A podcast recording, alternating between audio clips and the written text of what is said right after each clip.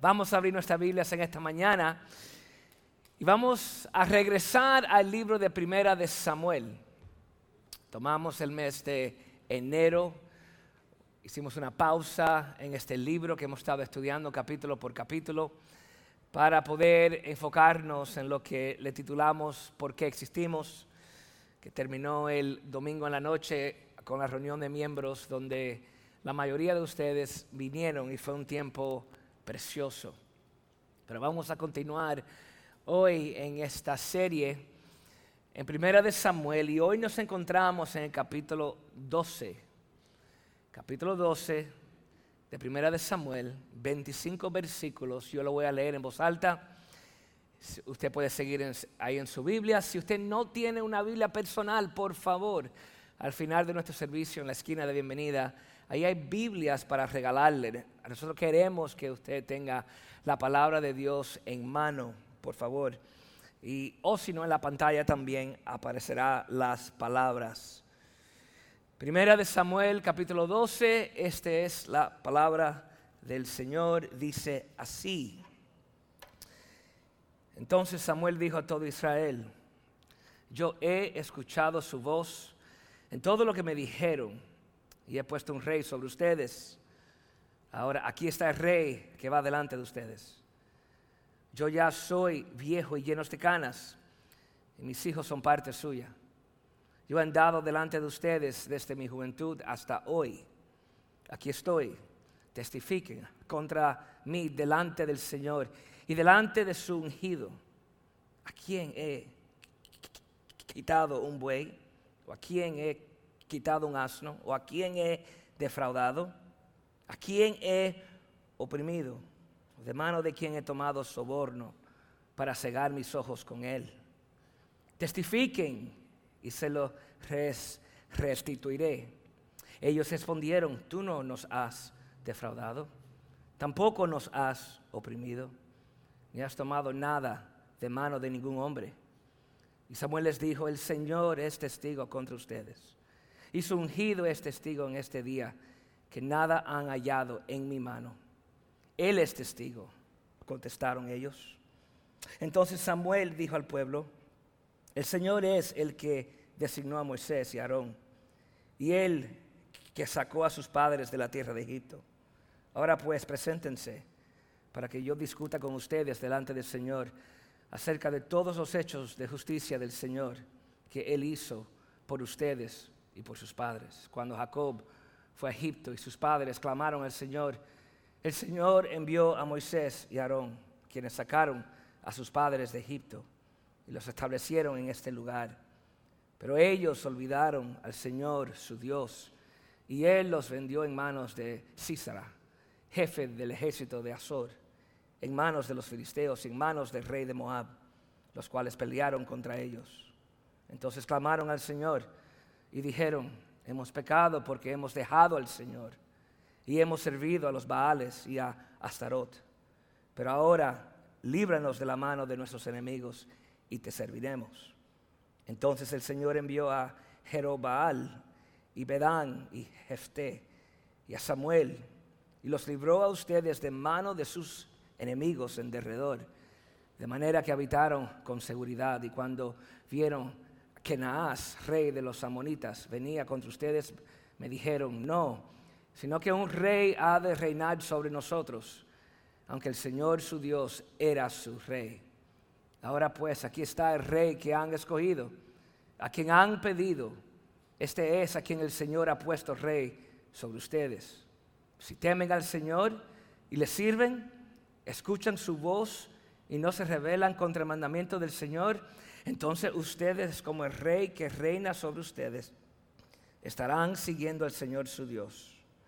Pero si no escuchan la voz del Señor, sino que se rebelan contra el mandamiento del Señor, entonces la mano del Señor estará contra ustedes como estuvo contra sus padres. Preséntense ahora y vean esta gran cosa que el Señor hará delante de sus ojos. ¿No es ahora la siega del trigo? Yo clamaré al Señor para que mande truenos y lluvia.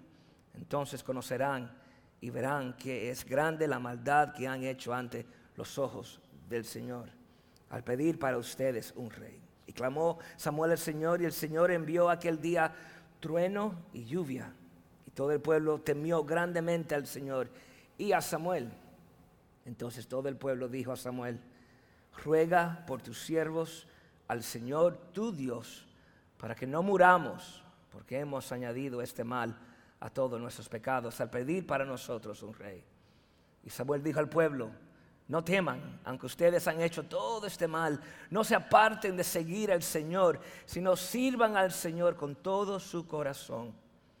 No se deben apartar porque entonces irían tras vanidades que ni ayudan ni libran, pues son vanidades, porque Señor a causa de su gran nombre no desamparará a su pueblo, pues el Señor se ha complacido en hacer los pueblos. En cuanto a mí, lejos esté de mí de que peque contra el Señor, cesando de orar por ustedes. Antes bien le instruiré en el camino bueno y recto. Solamente teman al Señor y sírvanle en verdad con todo su corazón, pues han visto cuán grandes cosas ha hecho por ustedes. Pero si perseveran en hacer mal, ustedes y su rey perecerán. Que Señor bendiga su palabra. Vamos a orar una vez más. Padre amado, gracias por tu palabra leída.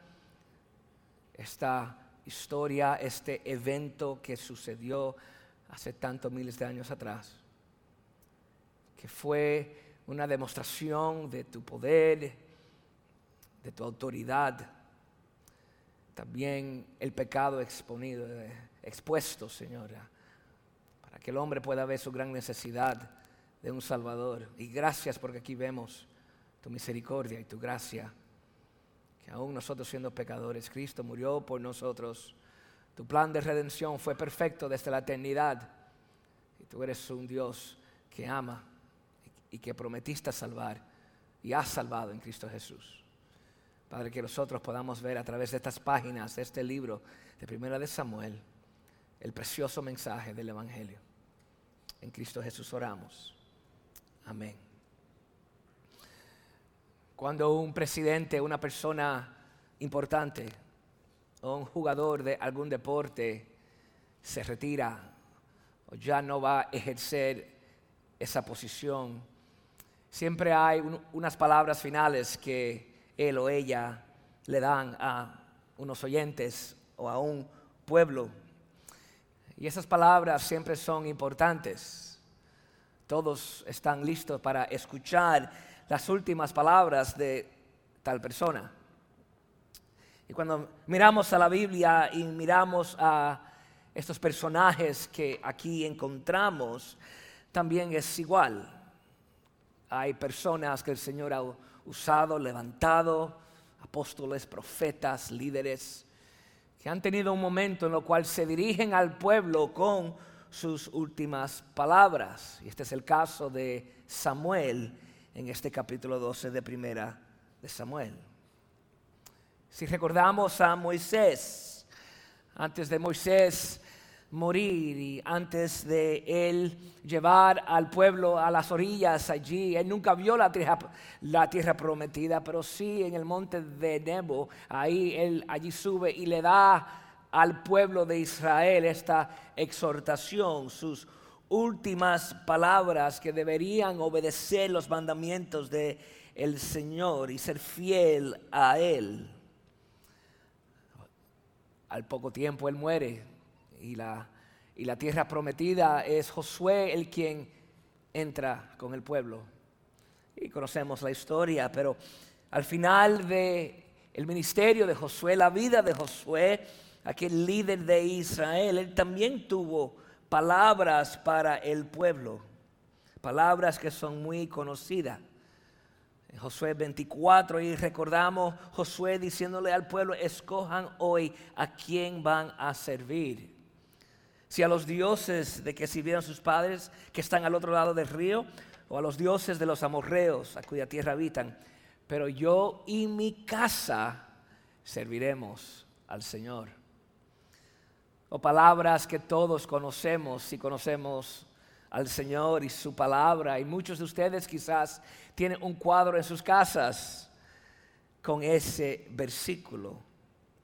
O considerar el apóstol Pablo, cuando él en Hechos capítulo 20 se dirige a los ancianos de la iglesia de Éfeso. Y allí él les explica, él va a regresar a Jerusalén y él entiende que ya él va a ser arrestado, eh, ha llegado al fin de su ministerio y tiene estas palabras para estos hermanos. Y les recuerda de su ministerio en el versículo 18 del capítulo 20. Ustedes saben bien la forma que yo he sido con ustedes todo el tiempo, le dice. Desde el primer día que estuve en Asia, he servido al Señor con toda humildad, con lágrimas y con pruebas que vinieron sobre mí por causa de las intrigas de los judíos. Y como no dejé de declararles a ustedes nada que fue útil, de enseñarle públicamente de casa en casa también, testificando a judíos y griegos sobre el Evangelio. O Pablo allí, él derrama su corazón en sus últimas palabras y dándole la exhortación a estos hermanos que, que vendrán tiempos difíciles, aquellos que atacarán, pero que ellos necesitan permanecer en lo que el Señor le había llamado. O si podemos recordar las palabras de Jesús mismo, sus palabras a sus discípulos en Juan de, capítulo 13 al 17 palabras de ánimo, palabras de instrucción, palabras de exhortación, palabras que dos mil años después todavía estamos atesorándolas en nuestros corazones. Como Juan capítulo 14, versículo del 1 al 3. Cuando Jesús nos dice, no se turbe su corazón, crean en Dios y crean también en mí. En la casa de mi Padre muchas moradas hay, si así no fuera, no os hubiera dicho, porque yo voy a preparar un lugar para ustedes. Y si yo, y si me voy y les preparo un lugar, vendré otra vez y los tomaré a donde yo voy para que donde yo esté, allí también ustedes estén. Palabras que a lo mejor también tenemos un cuadro o, o a lo mejor en un servicio fúnebre. Son palabras que atesoramos en nuestros corazones. Cuando Jesús dice, yo soy la vid y ustedes los pámpanos. El que permanece en mí y yo en él, ese dará mucho fruto, porque separados de mí, nada podrás hacer. Últimas palabras de personas importantes en la Biblia, líderes del pueblo de Dios. Y aquí vemos en Primera de Samuel las palabras de este profeta, de este último juez de Israel. Y si pudiéramos tomar este capítulo y resumirlo a una idea principal fuera esta. Si usted, si, usted está tomando nota, aparecerá en la pantalla, puedes anotar esta realidad que a pesar de nuestra rebelión y pecado, Dios no desamparará a su pueblo. A pesar de nuestra rebelión y pecado, Dios no desamparará a su pueblo. Y quiero que veamos tres verdades en este pasaje que nos ayuda a pensar en esa realidad o responder adecuadamente a esa verdad. Que Dios es un Dios fiel, que no desamparará a su pueblo, aún su pueblo siendo un pueblo pecaminoso, aún siendo su pueblo un pueblo rebelde. Dios ha hecho algo precioso en Cristo Jesús. Dios ha prometido y ha salvado y estamos aquí porque eres un Dios de promesas, un Dios fiel, un Dios que llama y salva y santifica y sella con su Espíritu Santo. Y algún día estaremos con Él en gloria si hemos puesto nuestra fe en Él. Por lo tanto, tres verdades en respuesta a esa verdad. Número uno, si estás tomando nota, anote aquí ahora. Nosotros debemos vivir con integridad. Vivamos con integridad. Entonces, aquí, aquí vemos en los primeros versículos la escena de lo que está sucediendo, el contexto. Samuel ha reconocido que el pueblo ha pedido un rey. Y ese rey Saúl ya ha sido coronado. Samuel va a dejar su puesto de profeta y juez el líder del pueblo, para darle lugar ahora a Saúl, este nuevo rey. Aunque ese no era el deseo de Samuel, él lo hizo. ¿Por qué? Porque Dios mismo le había dicho, dele el rey que ellos han pedido. Y todo fue por causa de la rebelión de Israel. Este era su rey aunque no necesitaba otro rey, porque Dios era rey suficiente para ellos. Mas, sin embargo, los propósitos de Dios, en la disciplina de Dios, Dios le dice a Samuel, dale al pueblo el rey que ellos han pedido. Y al final del capítulo 11 aquí vemos que Saúl, que, que, que el profeta Samuel llama a todo el pueblo a Gilgad Vamos, vamos a reunirnos ahora allí para renovar el reino aquí, para recordar que Dios es nuestro Dios. A Samuel su intención era reunir el pueblo para decirle, sí, aquí está su rey terrenal, pero hay un rey mayor que todavía está sentado en su trono y él es el Señor, que Dios todavía permanece reinando sobre su pueblo. Y el propósito de Samuel era que en esa reunión, todos reunidos al final del capítulo 11, que haya en el pueblo un arrepentimiento, una renovación de los propósitos de Dios. Y vemos en, en nuestro pasaje, en el versículo 2, que han pasado muchos años, porque Samuel ya es un anciano, aquí dice que es viejo y está lleno de canas. Sus días ya están contados, le queda poco. Y él se presenta delante del pueblo y da sus últimas palabras. Y vemos en versículo 3 que él empieza con defender, podemos decir, su ministerio, poner su vida, su ministerio a prueba. Y le dice que él ve la necesidad de decirle al pueblo que la razón por qué ellos han pedido un rey no ha sido porque Samuel ha fracasado como líder. Que la razón es porque sus corazones pecaminosos, tentados con todas las naciones alrededor, han pedido otro rey que no sea el Dios viviente y han rechazado a Samuel el que es la portavoz, el que es el profeta de Dios.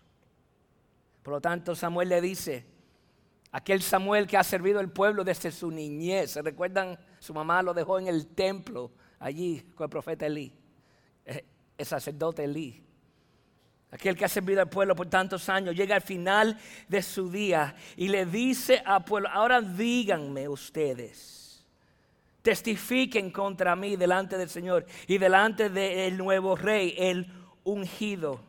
¿A quién yo le he robado? ¿A quién yo le he quitado buey? ¿A quién yo le he hecho mal? Y si pequé, ¿a quién yo no le he pedido perdón? Interesante que todo lo que Samuel le dice al pueblo aquí en el capítulo 11 es literalmente lo que le dijo en el 8 cuando le dijo, si ustedes tienen un rey, así se comportará el rey con ustedes. Y le hace ese contraste, yo no he sido así. Yo no he hecho lo que un rey hará con ustedes, ya lo verán. Y la vida de Samuel no ha sido perfecta. Vemos que sus hijos eran hijos rebeldes, pero no había, no había forma de traer acusaciones contra Samuel, en lo cual él fuera descalificado de ser aquel profeta, aquel juez de Dios. Él ha caminado con integridad delante de Dios y delante del pueblo. Y no solamente el pueblo ha sido testigo de eso, nos dice el versículo 5 que también dice delante de Dios y delante de el ungido. O sea, Dios y Saúl, el nuevo rey, y el pueblo, todos ustedes son testigos de la integridad de Samuel. No había en sí un defecto en su carácter, en su liderazgo. Y delante de Dios y delante de Saúl el rey, delante del pueblo, estaba eso probado. Aquí hay un hombre que en su vejez ha vivido una vida pública siendo siervo de el Señor de este momento que su mamá lo entregó a Elí. Y todos estos años ha vivido sin escándalo en su vida. Por lo menos no tenemos el testimonio. Y qué hermoso es eso. Proverbios 22, el versículo 1 nos dice, más vale el buen nombre que las muchas riquezas. Samuel era un hombre íntegro delante del pueblo. Él era un hombre que aún en presencia de Dios y en presencia de Saúl no había forma en la cual pudieran acusarle. Y yo me pongo a pensar, wow, qué vida más preciosa. Llegar a la vejez, llegar, estar lleno de canas y decir, he vivido mi vida con integridad y credibilidad como siervo del Señor. En luz de tantos líderes en este mundo, tantos líderes y políticos y personas famosas, todas están llenas de escándalos, aún hasta pastores. Recientemente Brian Flores, el, que estaba delante de los Dolphins, ha, habido todo tipo de escándalos, de racismo y de todo tipo de de, de, dicen que aún le estaban pagando para perder los juegos de los Dolphins, que el dueño de los Dolphins le estaba pagando para que esos juegos se vendieran y no se ganaran. Acusaciones serias. No hay integridad. ¿Cuándo fue que uno vio a un presidente de los Estados Unidos, la última vez que un presidente de los Estados Unidos no estaba lleno con escándalos en sus vidas? Sin embargo, aquí está Samuel. He servido al pueblo toda mi vida, al Señor toda mi vida. He sido juez, pero sin embargo no hay escándalo en mi vida. Mis manos están limpias. Qué legado más precioso. Cuando nosotros plantamos esta iglesia hace 11 años, mira que teníamos un celo y una energía para las cosas del Señor, para establecer esta iglesia para ver a pecadores salvados por gracia trabajar duro.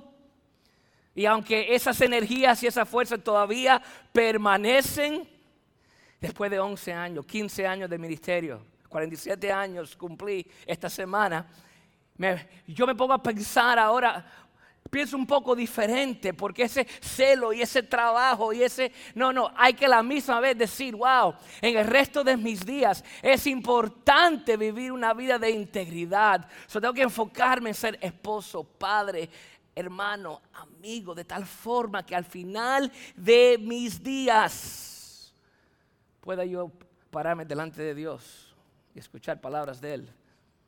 Bien, fiel siervo y, yo oro que eso sea la realidad, no, solamente para mí siendo pastor y la necesidad de un pastor vivir una vida de integridad, pero debería ser la realidad de todo que dice que profesa conocer a Cristo.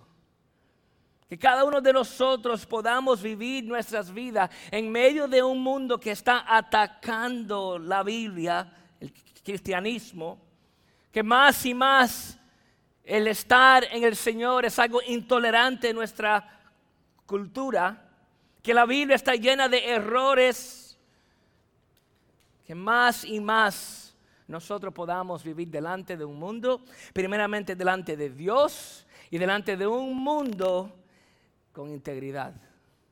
Que nos puedan acusar de cualquier cosa, pero que puedan ver nuestras vidas humildes, amorosas llena de generosidad, integridad.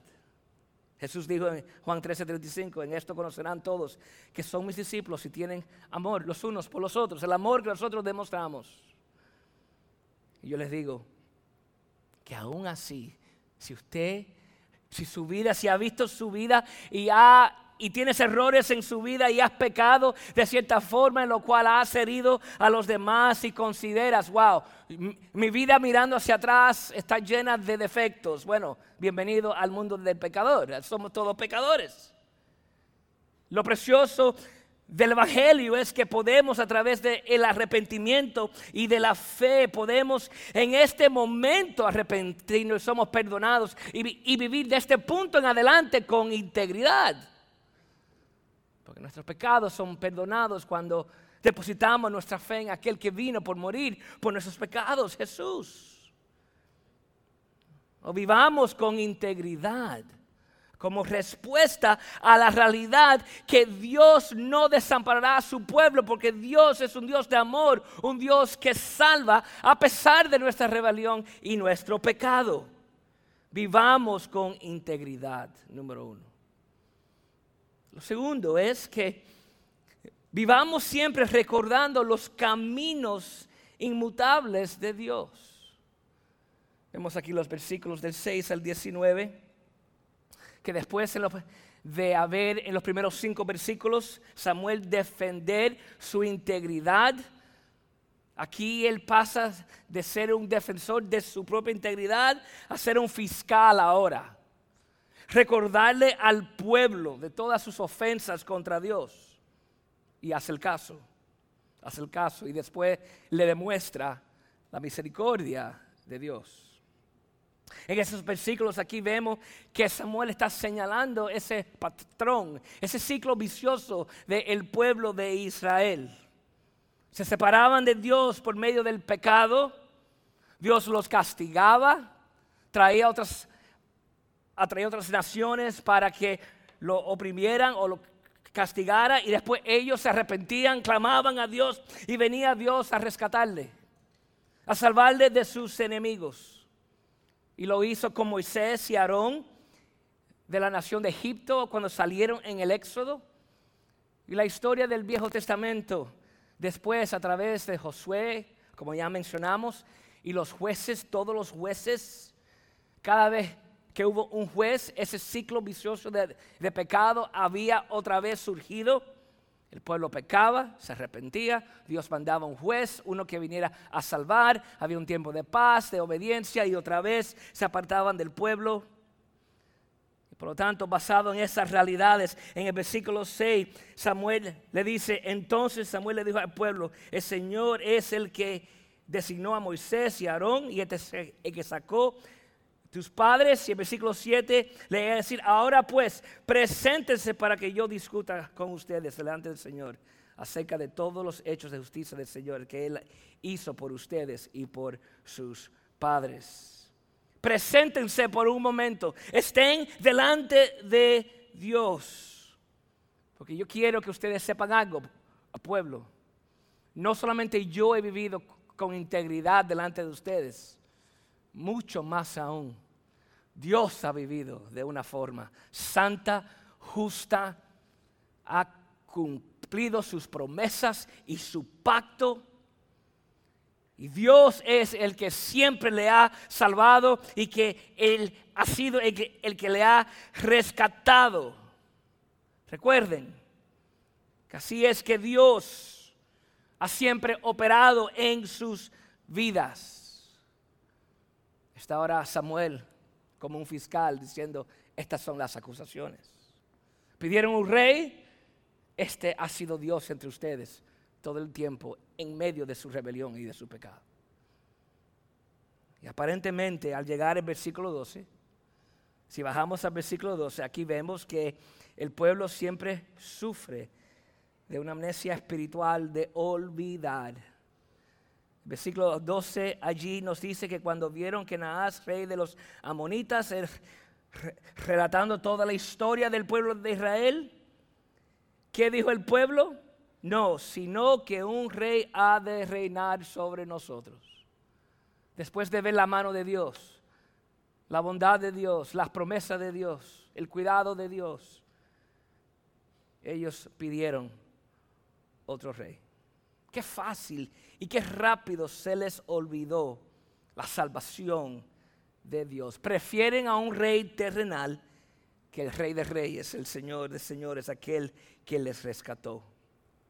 Y el pueblo de Dios en el Antiguo Testamento siempre ha sido un pueblo olvidadizo, eso lo conocemos bien. Pero esa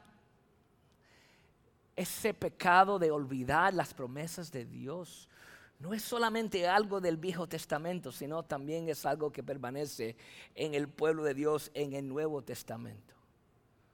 Porque nosotros mismos, a nosotros mismos se nos olvida la fidelidad de Dios.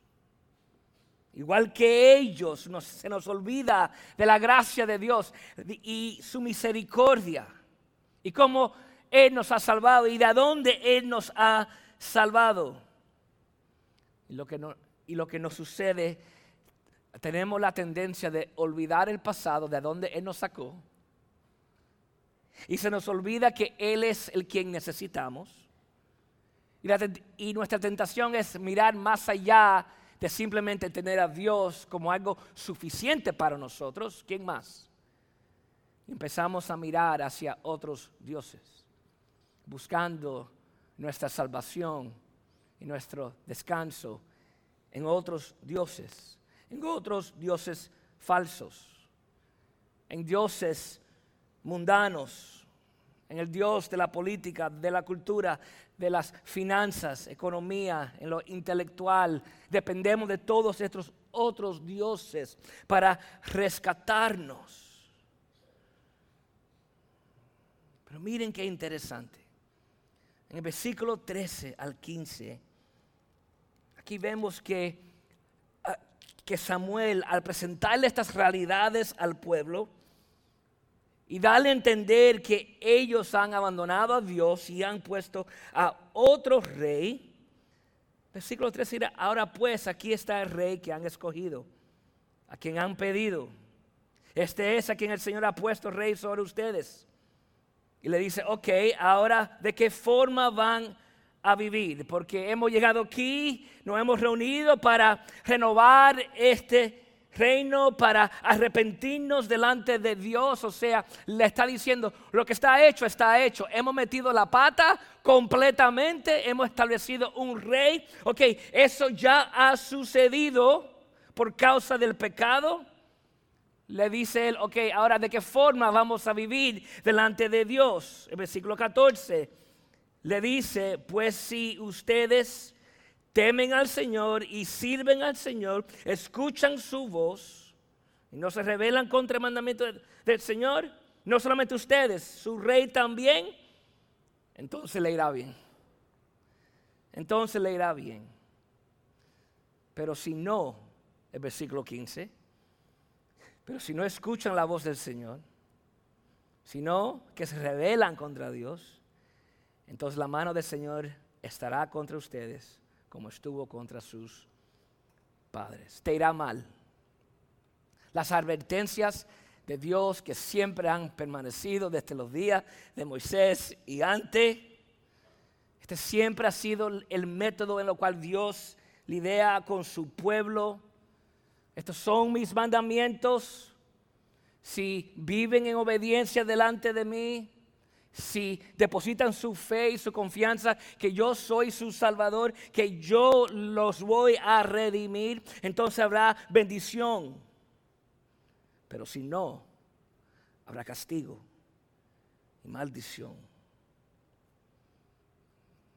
Interesante que dice ahí Samuel, entiende que aún haber metido la pata, ahora, ahora, la obediencia, ¿no? Ya, ya lo que está hecho está hecho. ¿Cómo podemos a proseguir. No, bueno, usted es el pueblo y el rey también. Si juntos pueden obedecer al Señor y seguir al Señor, le irá bien.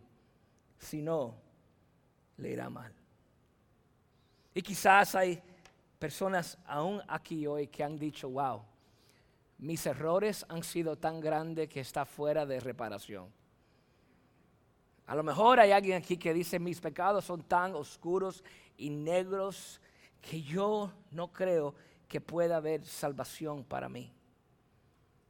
He arruinado mi vida de tal modo que yo creo que yo estoy fuera del alcance de Dios. quizás seré aún hasta cristiano, padeciendo de ansiedad, depresión por causa del pecado. Y quizás algo que hiciste ayer, hace semanas, hace meses, o quizás hace años.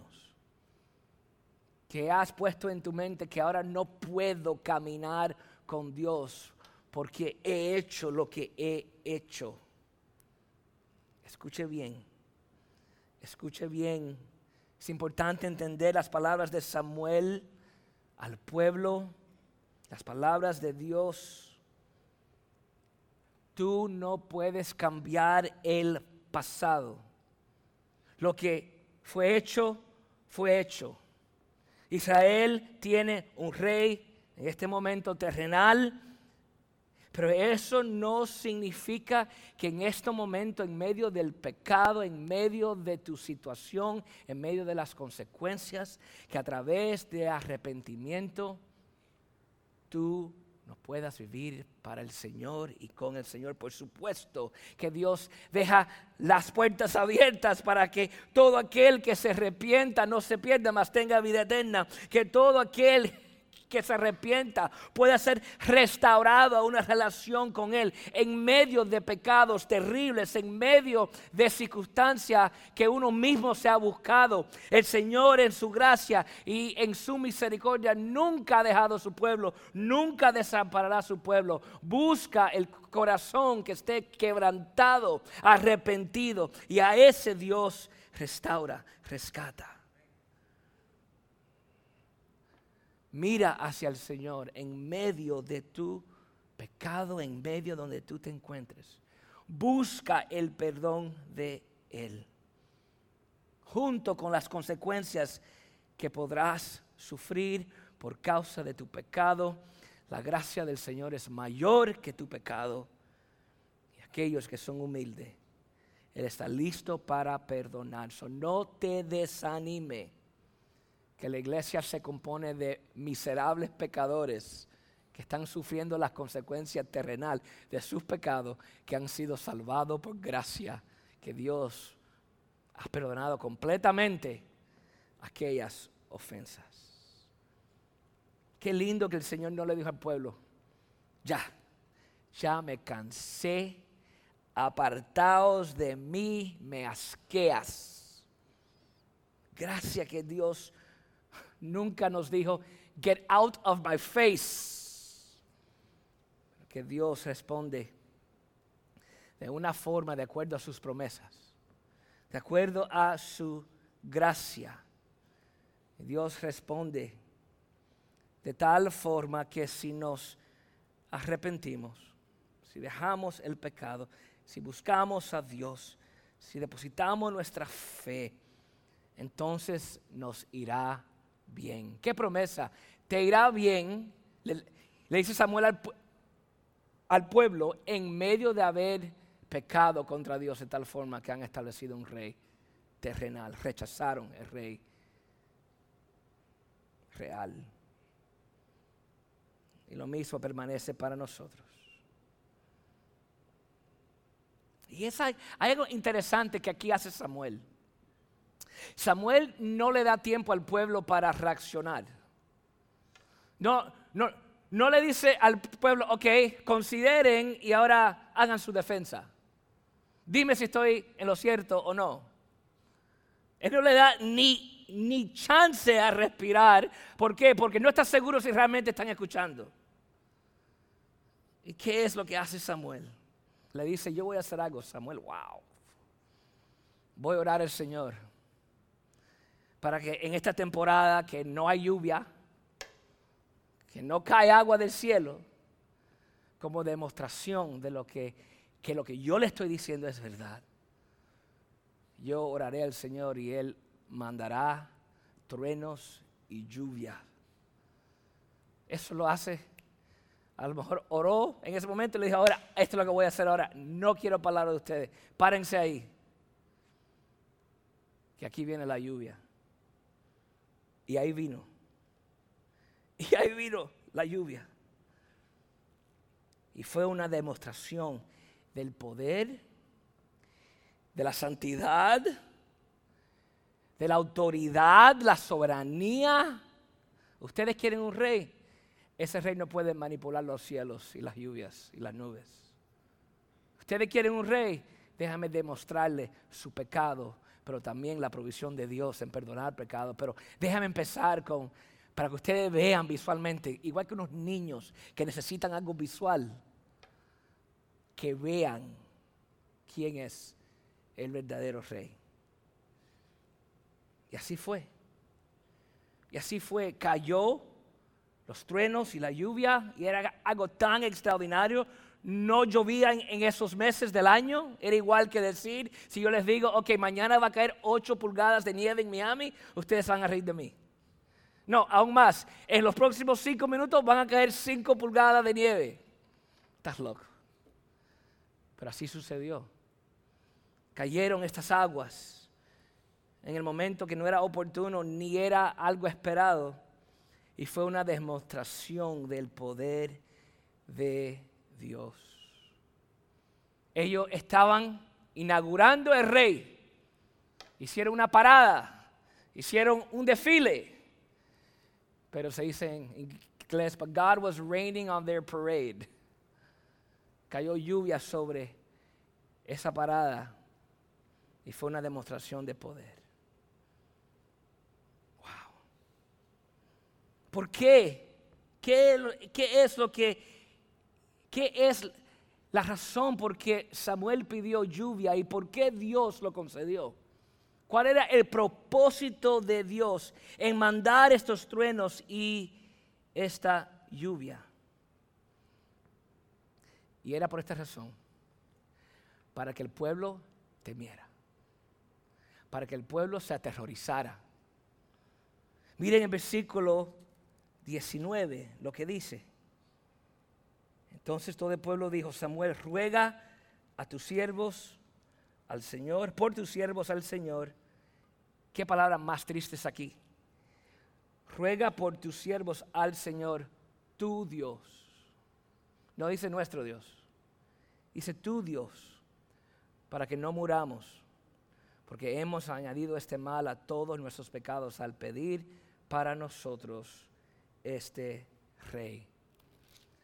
Ahora Samuel dice, wow, entendieron. Ahora entendieron. Ahora entendieron su pecado y se han llenado de terror. Y ese terror y ese temor era importante. ¿Qué aplicación para nosotros? Nosotros nunca dejaremos el pecado si no, primeramente vemos el terror del pecado el terror de lo que significa pecar contra Dios. Tantas veces minimizamos nuestro pecado, ignoramos nuestro pecado, aún hasta cuidamos a nuestros pecados, vivimos con nuestros pecados. Y es la razón por qué necesitamos ser enfrentados con la verdad de Dios, de quién es Dios, santo, puro, poderoso y por eso necesitamos la iglesia, a los hermanos, para rendirle a otros cuenta, para ministrarnos los unos a los otros. Necesitamos lidiar con nuestros pecados, porque si no, no veremos el pecado como pecado, lo justificaremos. Por eso necesitamos tener nuestras narices en la palabra de Dios y constantemente meditar en ella y estar en oración.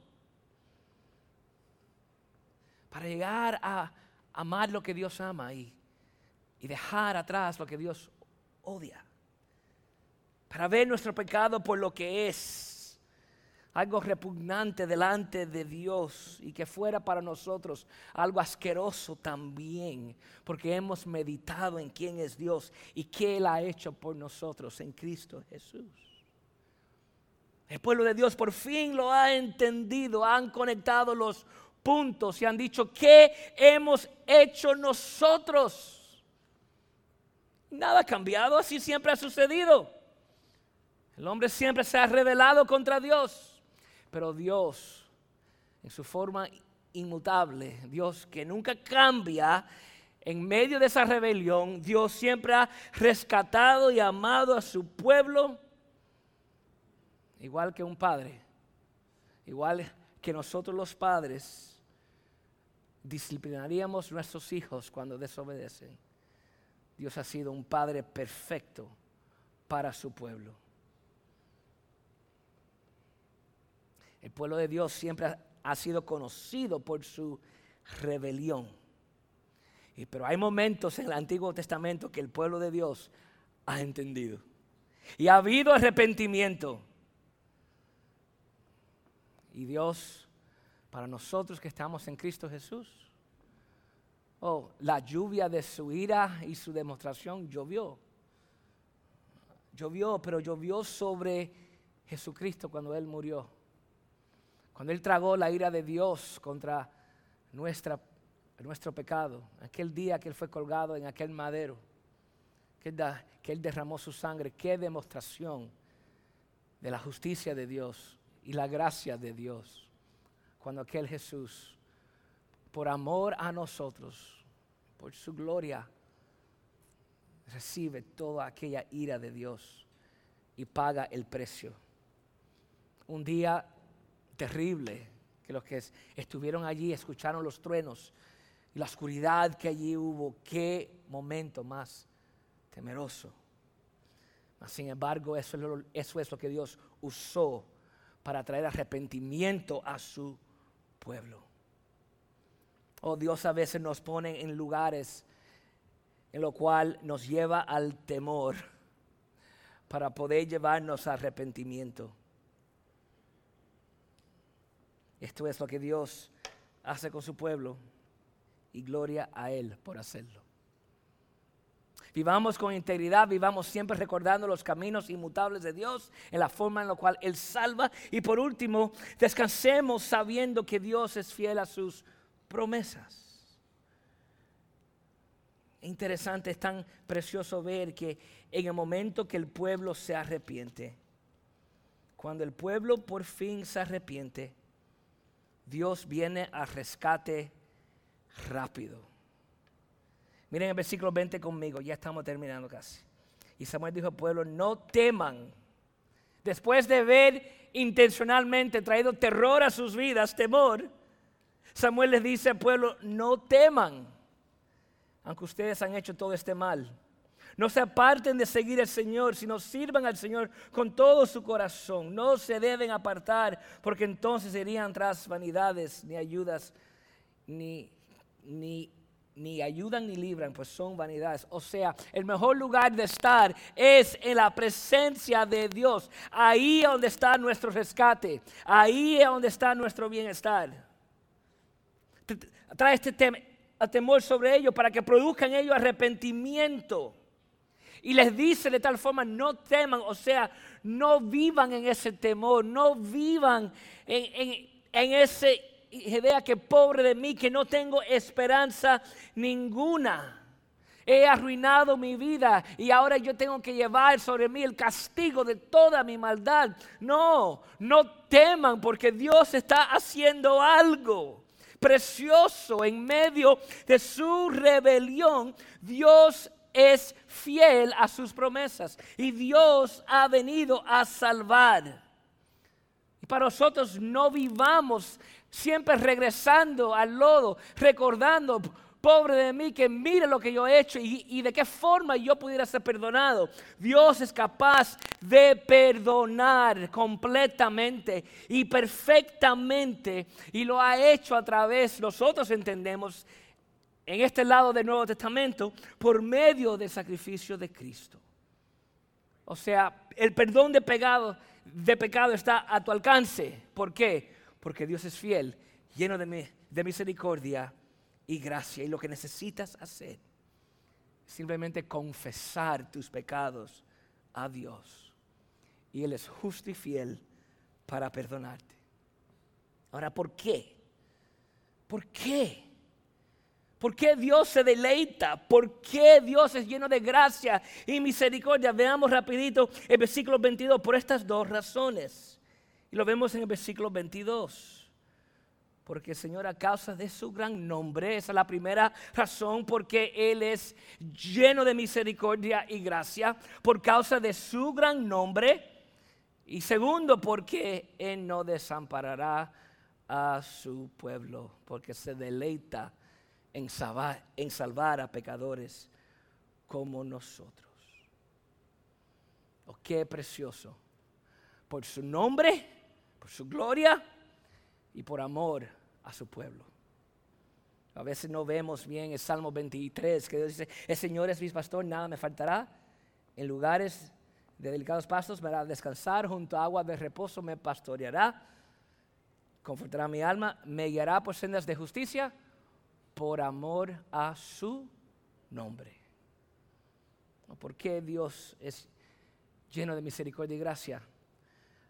Para poner, exponer su gloria y por amor al pueblo. Por lo tanto, se deleita en ambas cosas. Dios no desamparará a su pueblo. Él será fiel a sus promesas. Como un buen padre nos disciplinará y a veces traerá dolor a nuestras vidas, aún hasta temor. Pero las promesas son que no debemos temer si hemos creído en Él, porque Él no nos destruirá. Al contrario, Él nos ha salvado por medio de Cristo. Qué precioso. Los versículos del de, 16 al 19, terror, hemos pecado. Los versículos de 20 al 25, no teman, que Dios es un Dios de promesas. Qué precioso. Palabras últimas son palabras fieles. Y palabras últimas tenemos del Señor Jesús. Muchas. Pero me recuerdo de Mateo 28, 18 al 20 Toda autoridad me ha sido dada en los cielos y la tierra. Vayan pues y hagan discípulos de todas las naciones, bautizándoles en nombre del Padre, del Hijo y del Espíritu Santo, enseñándoles a guardar todo lo que he mandado. Y recuerden, yo estoy con ustedes hasta el fin del mundo. Qué palabras que nosotros apreciamos. Las palabras que un día regresará. Él es el alfa y omega, el principio y el fin. Restaurará todas las cosas. Palabras fieles, dignas de ser recordadas. Hermanos, a pesar de, nuestra rebelión y pecado, Dios no desamparará a su pueblo nunca. Por lo tanto, vivamos con integridad. Vivamos siempre recordando los caminos inmutables de Dios, la forma en la cual Él ha tratado con su pueblo. Y descansemos sabiendo que Dios siempre es fiel a sus promesas. Y si tenemos a Cristo, hemos estado escondidos en Él entonces nosotros simplemente tenemos bendición para nuestras vidas.